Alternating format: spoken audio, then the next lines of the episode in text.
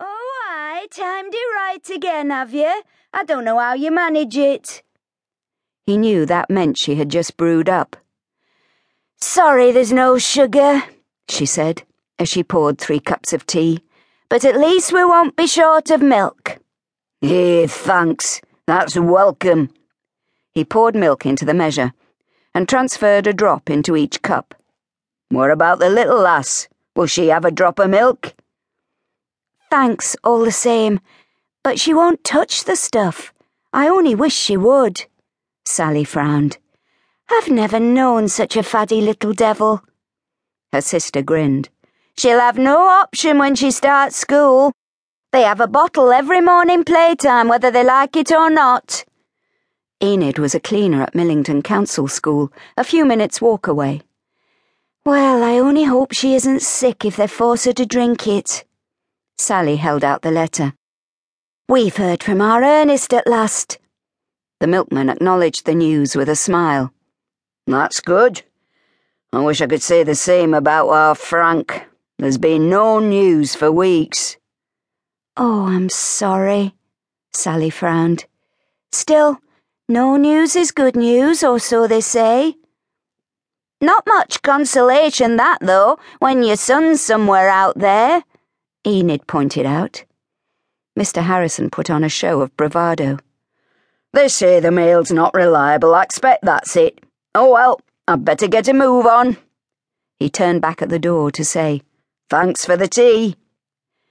Me and my big mouth, Sally sighed. And the lad only just eighteen. She closed the door behind him and went to the window, standing looking out at the hardened earth that served as the road for Potter's Row. On the opposite side, a gap in the dry stone wall led to a path across the field, where in summer a profusion of meadow flowers would bloom. Millington was a good place in which to live. Its main shopping street and the long, sprawling steelworks down in the valley were hidden from view by the trees in what was known as the Donkey Wood, lower down the hill. At the bottom of Potter's Row ran the loop of St. George's Road, which curved at either end to join the main road. Potter's Row and two other similar rows of houses, Barker's Row and Taylor's Row, all led off St. George's Road and were separated from each other by open fields. Beyond the rows, the first of the council houses, built in the twenties, could be seen, and the square tiled roof of the council school. And in the distance, the wide open moors of the Pennine Hills stretched for as far as the eye could see. Sally frowned as she looked at the brick and concrete of the recently erected air raid shelter at the bottom of the field, next to which a footpath known as the Donkey Path provided a shortcut to the main road. It doesn't seem two minutes since young Frank was doing the round with his father in the school holidays. The poor man must be out of his mind with worry. And his wife, Enid said. Is this what we struggle to bring them up for? to send them off to be killed. Don't say that, Enid. Well, it's true. All I can say is I'm glad mine are both girls. Sally placed her arm round her sister's waist.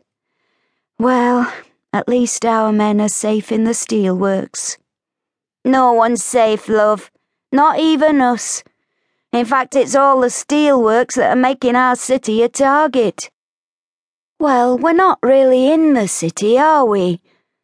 But Sally sounded uncertain. She went outside onto the flagged causeway, where Daisy was tearing up dandelion leaves to use in her shop.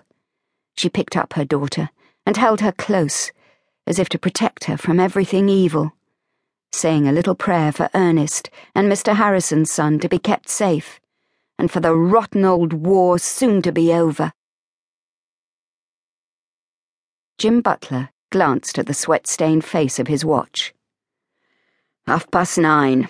Only another half hour and he would be clocking off. He shook the perspiration from his face. God, he could murder a pint, and then home to supper, Sally, and bed. He watched the next steel billet leave the roughing as a square and made ready to turn it up diamond shaped. Experience.